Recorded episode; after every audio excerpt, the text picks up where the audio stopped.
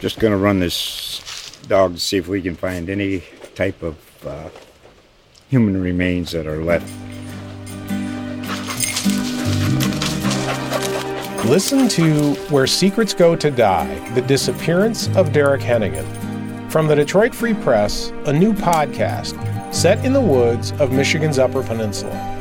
Available on Apple, Spotify, Freep.com, or wherever you get your podcasts. Hello, Texas fans. This is the Longhorn Confidential for Thursday, September 17th. I'm Danny Davis of the Austin American Statesman. As always, I'm joined by Mike Craven. Mike, say hello to the people. Hello, everybody. Now, Mike, uh, we may be a little biased since we live in the state, but you know the state of Texas at least in my opinion, is one of the nation's biggest producers of talented football players. I mean, you can throw in California, you can throw in Florida, but you know, Texas, no matter what list you're talking about, is always going to be on the top of the charts. And for a school like Texas, that's a blessing because these kids are all in their backyard, and you literally can field a competitive team with just Texas recruits. On the other hand, it, can also be a little bit of a curse, as Texas fans know, because Texas cannot offer every kid in the state. And so that means some of these talented players are going to go elsewhere. And that, so you have a case, as Mack Brown will attest, where a Robert Griffin or a Johnny Manziel goes elsewhere and doesn't go to Texas, and people are, you know, why didn't you offer this kid? Why didn't you offer this kid? He was in your backyard, blah, blah, blah. So, I mean, there are always those issues since there are so many talented football players and so many talented football factories in this uh, in this state. But I kind of want to go off that today. Um, I want to go through all the Big 12 schools um, that aren't Texas and kind of go over who their top recruit is from the state of Texas because all these schools recruit here, except for maybe West Virginia. And so they all know that there's a lot of talented football players here. And like we said, of course, Texas can't offer all these kids, but I kind of want to know down the road if uh, one of these kids blows up, who's going to be the kid that uh, the Texas fans are ruined that Texas didn't sign. So we're going to look at your Fab 55 list, the most recent one you published um, about a month ago, and kind of go school by school and the top Texas kid. And uh, we're just going to have you give us a scouting report. So we're going to start with Oklahoma, which always does a fantastic job of recruiting the state. And their top kid on our Fab 55 list comes in number six, Texas High outside linebacker Clayton Smith. What do Texas fans need about know about Clayton? Because they'll be seeing a lot of him over the next uh, you know four years once this 2021 class signs. Yeah, Clayton Smith, uh, best outside linebacker, probably the best edge rusher in the entire class here in the state of Texas. Was a guy Texas wanted, LSU, all you know, all the you know the the usual suspects in the state. Um, up there, you know, in Texarkana, not that far from Oklahoma. I think the Sooners did a really good job getting on him um, early, being around that school since he was a sophomore. And really, he's just one of those guys with the length and that ability to kind of add weight. You know, he could probably get to 245, 250, either be a stand up outside linebacker, rushes passer, or even, you know, spin down and play some defensive end if he, if he keeps adding weight. So, uh, a really good player and somebody who Oklahoma hopes can, can get after the quarterback and, and disrupt, you know, a Big 12 that likes to spread the ball out and pass it. Let's uh, go talk about TCU now. Um, their highest uh, commit on the 2021 Fab 55 is Landon Watson, who's a defensive lineman from Hutto. Now, Hutto, they've been producing some talent recently. They sent a quarterback to UCLA a couple years ago. DeJohn Harrison was part of Texas's uh, 2020 uh, signing class, a receiver for the Hippos. Um, I believe Landon was committed to LSU before LSU kind of blew up this past year and things kind of fell apart. But what do we need to know about about Landon and you know how much of a force on the defensive line could he be for the Horned Frogs? Yeah, I, mean, I think he's a really good player. Uh, fits into a four uh, down front like TCU runs. TCU prefers that four-two-five type style, so I think he's a, a defensive end for sure. Um, he's going to have to get better against the run, you know, but that comes with getting in the weight room and just kind of you know, growing up, becoming a man instead of a teenager and that kind of stuff. But another guy like Clayton Smith, you know, uh, with offenses moving to the spread and all the passing and everything we talk about all the time, uh, defensive ends and cornerbacks are kind of those gold standard positions on the defensive side, much like quarterback and offensive tackle are on offense. Landon Watson's one of those guys that you can line up early and he can be a pass rushing specialist. And as he kind of grows and matures as a player and as an adult, I think he becomes a, a three down defensive lineman for the Horned Frogs and Landon was number 29 in the Fab 55, the most current version. Uh, we're going to go drop down to number 34 on the Fab 55, and that's Eastland quarterback Behren Morton. He is a Texas Tech commit, Texas Tech's highest commit on the Fab 55 list. I believe Eastland's is a Class 3A school, so he may be off the radar for a lot of people, but he's not off your radar, and he's obviously not off uh, the Red Raiders radar. What do we need to know about him?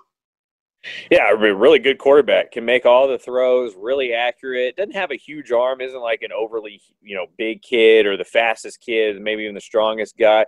Uh, but in Texas Tech's offense, you don't really need that. You need somebody who's accurate, who can get the ball out, who lets the wide receivers make plays. And Morton is exactly that. He's also you know a local guy and with a lot of really big offers. And so I think it was really important for Texas Tech um, to get that quarterback and kind of keep him home. That was big uh, for Dan Neal and, and that coaching staff there.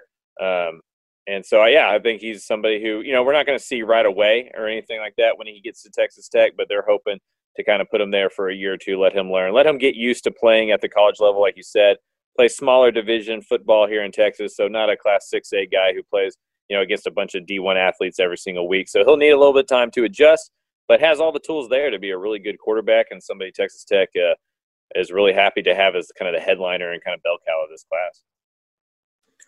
We're going to stick with quarterbacks, head over to Shadow Creek High School. Now, Texas has been interested in the defensive recruits from the school the past couple years. They signed uh, Xavier Alford this past recruiting cycle. They're currently in. Um, it's Terrence Cooks correct. That's currently currently at Shadow yep. Creek that yep. Texas is interested in. But Shadow Creek has a pretty good quarterback, uh, Kyron Drones, number 36 in the Fab 55 list. He's a Baylor commit, the highest Baylor commit currently um, on this list. What do we need to know about uh, this uh, this quarterback, and how does he rank in this quarterback class? And is he someone who could come in in a year or two, replace Charlie Brewer, and be the next thorn in Texas' side when it comes to this Bears Longhorns rivalry? Yeah, I mean, we entered this recruiting class talking about how deep the offensive line group was, and it's true. I mean, the offensive line class in Texas this year is really good, but the quarterback group probably didn't get talked about enough early on, and it's really good. I think there's like eight to ten quarterbacks on the Fab 55, which is the most since I started doing it in 2017. So, uh, drones, for example, dual threat guy, uh, can get out of the pocket, uh, has a pretty big arm, needs to work on some accuracy and some consistency, footwork, you know, just kind of the little stuff like that um, that he'll get tutored, tutored on uh, once he gets college. But he's just you know a freak athlete, somebody who's won a state championship at a major level, Class 5A, Division One. They're going to play Class 6A uh, ball this year, so he's a winner. He's productive. He can move around. He can make plays, and it kind of shows, I think, where. Uh, Dave Aranda and that staff kind of want to move this offense more of a, a moving quarterback, a mobile mobile quarterback. Now, Oklahoma State has the number 54 uh, recruit on the Fab 55 list. Bryson Green is receiver at Allen. Now, I tend to trust Mike Gundy when it comes to recruiting receivers. Oklahoma State these past few years has tended to, you know, recruit some talented guys at that position. Uh, what do you like about Bryson, and is he someone that you know in a couple years we're going to be like, okay, you know, that's another great Cowboy receiver? Yeah, I wouldn't doubt it at all. I mean, he's a really good player. Uh, checks every single box. He's big enough. He's fast enough. He's got good hands. He knows how to run routes. Uh, he plays Class 6A ball at Allen, so you know he's coached well and plays against solid competition and that kind of stuff. Uh, he's got a twin brother on that Allen team, Blaine Green, who's also committed to Oklahoma State, who plays wide receiver. So uh, a pair of really good wide receivers um, for Oklahoma State, and uh, somebody who I think in three, four years we kind of look back and go, okay, how did not, how did Oklahoma, Texas, LSU kind of miss out on that on that guy. I think you know there's a, there's a few guys ahead of him on the Fab 55 and on some recruiting boards and stuff like that. Uh, but he's a heck of a football player and somebody who I think we all kind of look at as somebody who you know kind of snuck between the cracks there and ended up a Cowboy. Now, Kansas, Kansas State, and Iowa State, they do not have any um, Fab 55 commits on their list, but they do recruit the state, and they do have a handful of Texas commits. Looking at the 247 sports rankings. Uh, Kansas's highest rated recruit for this 2021 class from Texas is China Springs defensive end Demarion Alexander. He's a three-star kid. Kansas State's highest one is Colleyville Heritage receiver Brennan Hawkins, also a three-star recruit. And then Iowa State has Eaton defensive lineman uh, Jaden Green, once again a three-star on the 247 rankings. Um, do you have any opinion on you know Kansas, Kansas State, and Iowa State, and how they recruit the state, or how they have done you know in this cycle, or maybe in these past couple years? Yeah, I mean, I think they do as well as they can, considering where they are in the pecking order. You know, you're going to have Texas, Oklahoma, LSU, even A and M and stuff first. Um, the SEC has really gotten into the state now. Uh, with A and M being in the SEC, you see a lot more commits to Alabama, uh, even Georgia, Florida, some of those schools, and then Ohio State does an excellent job within the state, having the number one player on the Fab 55 this year in Donovan Jackson. So, you know, a lot like you mentioned earlier, Texas is a hotbed of recruiting talent, top state uh, in the nation when it comes to high school football, in my opinion, um, in terms of depth of talent for sure. And so you're going to have, you know, everybody in the pool. And uh, for Kansas, Kansas State, Iowa State, you know, when you don't have year in, year out success, you're not competing for national titles. Uh, you don't have as much money to spend in recruiting, you know, on getting in front of these guys and all that kind of stuff, and bringing a bunch of people in for visits and stuff like that. It's going to be a little bit harder, but for where they are in the Big 12 and for what they do, I think they do an excellent job. Specifically, Iowa State. I think Matt Campbell does a really good job of kind of finding guys that you know may not be you know the biggest, strongest, fastest, you know, stick out at camps and stuff like that, but they fit his system and they fit what he wants to do. Uh, Gary Patterson may do that better than anybody at big uh, in the Big 12 at TCU. I think Matt Campbell's probably number two on that list. And so, um, yeah, I mean, they're never going to compete, you know, with the guys that Texas wants, right? When Charles Austin, the quarterback from Austin High, he was committed to Iowa State. It didn't really take much uh, convincing when he got an offer from UT to kind of flip his commitment to Texas. So they're never going to be up there for the four or five star guys, right? But on those three star kind of underneath guys, I think they do an excellent job, and it's why Iowa State kind of you know stays in that middle ground, always in the conversation to to be in the Big 12 championship game. For this uh, 2021 class, West Virginia does not have any pledges from Texas. Strangely enough, they do have a commit from Finland and a commit from Sweden. Um, is it just too tough for the Mountaineers to recruit in a state like Texas? This is a different time zone. This is not, you know, some, you know, Kansas and Kansas State aren't in the backyard, but that's still a, you know, a, an easy flight and maybe an hour drive for these parents um, if they want to go see their their kid play. That's not the case with West Virginia. Is is it just too tough to convince, um, you know, these Texas these Texas recruits to go out there, and that may maybe why West Virginia just kind of focuses on the on the East Coast? I honestly think a big part of it is it's just too expensive. You know, you gotta you gotta have a recruiting budget, and if you're West Virginia, you know it's hard to really be in Texas all the time without spending a decent amount of money. Like you mentioned with you know Kansas, Kansas State, Iowa State. You know, Kansas has an, an advantage because Emmett Jones is on as the wide receiver coach, and he kind of has ties to Texas. I'm sure some other coaches on those other staffs do, but it, like you said, it's a it's a cheaper trip down here to recruit. Whereas for West Virginia, it's going to be pretty expensive. It's going to be time consuming. And like I mentioned earlier, you have so many cooks, you have so many chefs in the kitchen that you're you're just you're not going to be up there uh, with the top guys. And so I think for them, it's money spent, you know, elsewhere to not compete, you know, with the 30, 40, 50 programs that are constantly recruiting guys in Texas. They're they're trying to use Ohio and uh, you know some of those uh, recruits that don't end up at Ohio State and JUCO stuff like that. I think that's where their hotbed main recruiting area is going to be. All right, let's uh, kind of segue from recruiting talk and talk about your other passion, uh, Craven's Corner, our weekly kind of look into the, the gambling gambling circuit. Obviously, Texas is off this week, but one game that really interested me was the Baylor Houston game. It looks like Baylor's favored by about four and a half points. My question is not so much whether or not you like that line, or although you can tell tell me if you do or not, but is this a bet you want to place? Is this a game you want to place a bet on when these two teams literally just scheduled this game a week, less than a week ago, and who knows how they're actually able to prepare. This might as well just be kind of a scrimmage where they're throwing guys out there and just saying, you know, we're going to win on talent because the game plans can't be that intense.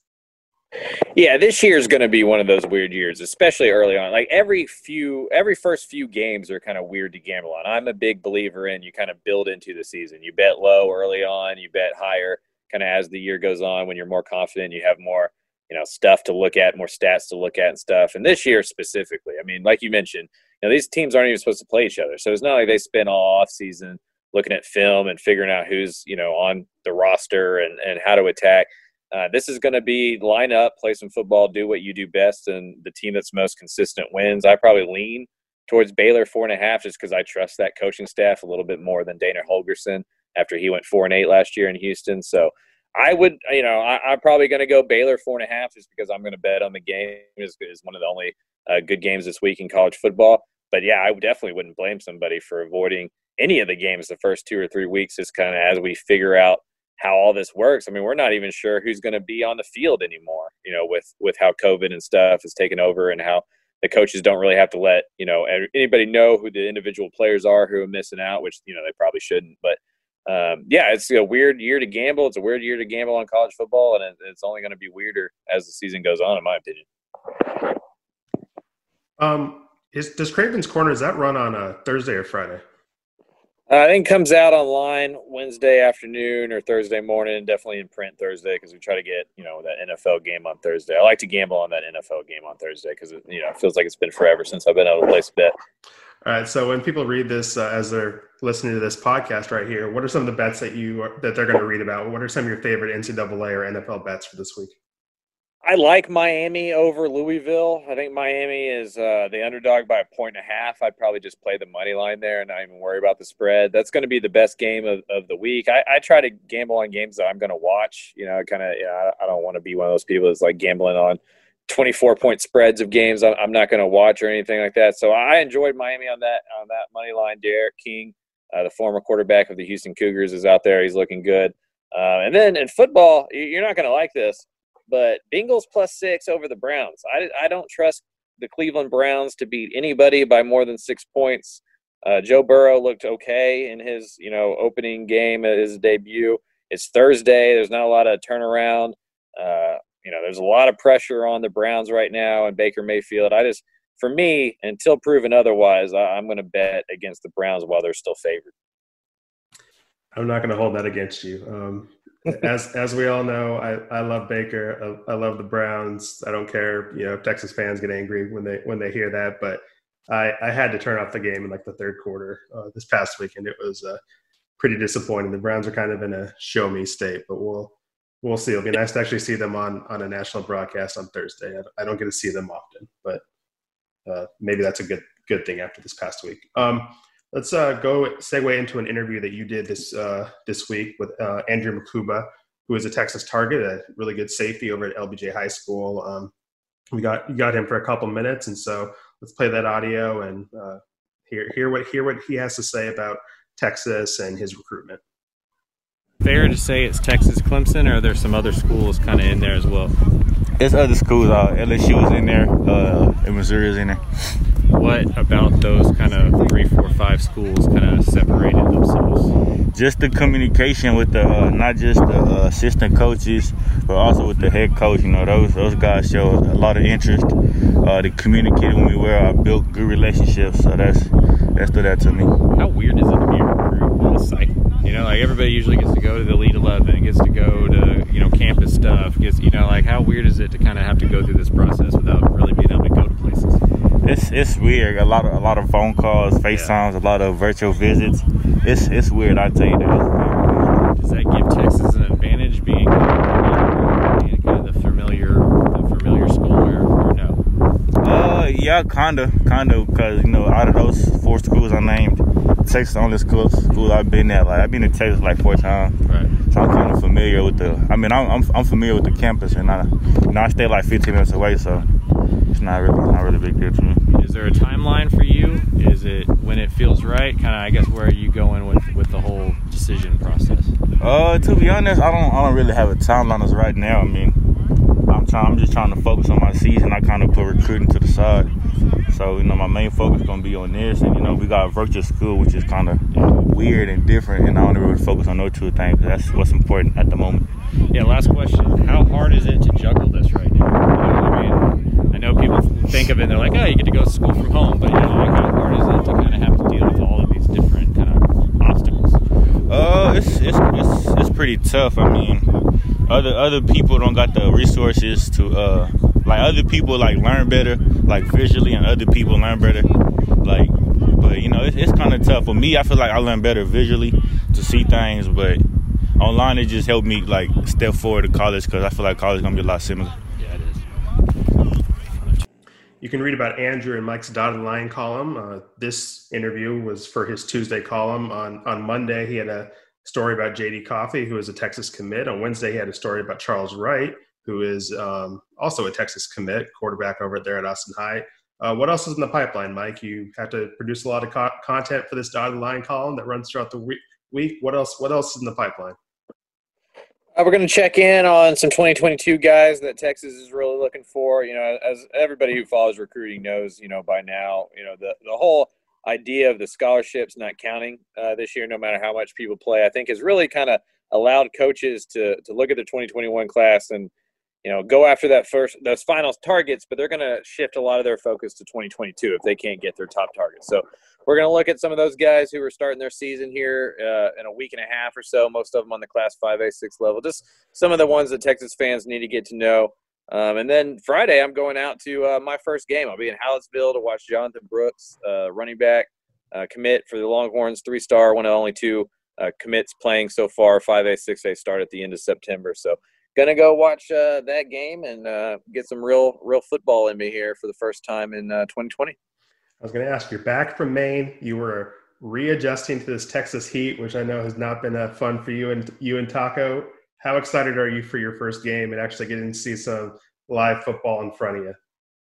Yeah, I mean, at the end of the day, I'm a football guy, right? So, I mean, I need to see some snot bubbles, somebody get hit going across the middle, that kind of stuff. So, it, it's going to be exciting. Uh, it's fun. Um, but yeah, after not experiencing anything over 90 degrees for the past 90 days, even 92 degrees outside is really hot. And I, I mean, I'm I'm born Texan. I mean, I've lived here my whole life. I lived in Houston, Austin, San Antonio. So I'm absolutely aware of the heat. I absolutely make fun of people who complain about the heat when it drops under 100 degrees. I realize I'm in that boat now. Uh, but it's real, you know. Everything's relative. When you're not, when it doesn't slowly creep up on you, um, and you just kind of come back into it, it's it's definitely really hot, man. It's it's hot here. Yeah, unfortunately, I think I've I've gotten I've gotten used to it, but I also smart enough to know that I just stay inside the house from about nine o'clock in the morning until about uh, seven o'clock at night. That's a that's that's yeah, my pro tip. Anyways, gotta do this. It's hot. Anyways, it's time to wrap it up here. Um, as always, check out our, our work on hook'em.com. As I just said, Mike has his dotted line column throughout the week. Craven's Corner, which runs uh, in Thursday's newspaper. Lots of content from him. Um, even though it's a bye week, we've been busy. Uh, me, Brian Davis, Kirk Bohls, Ced Golden. So hook'em.com has a lot of content for you to read and um, help you get through this uh, this bye week. Don't forget to shoot us a review at the Apple Store and the Google Podcast app. We sure do appreciate it. Thanks for tuning in each week. We'll see you next week. Bye. Peace.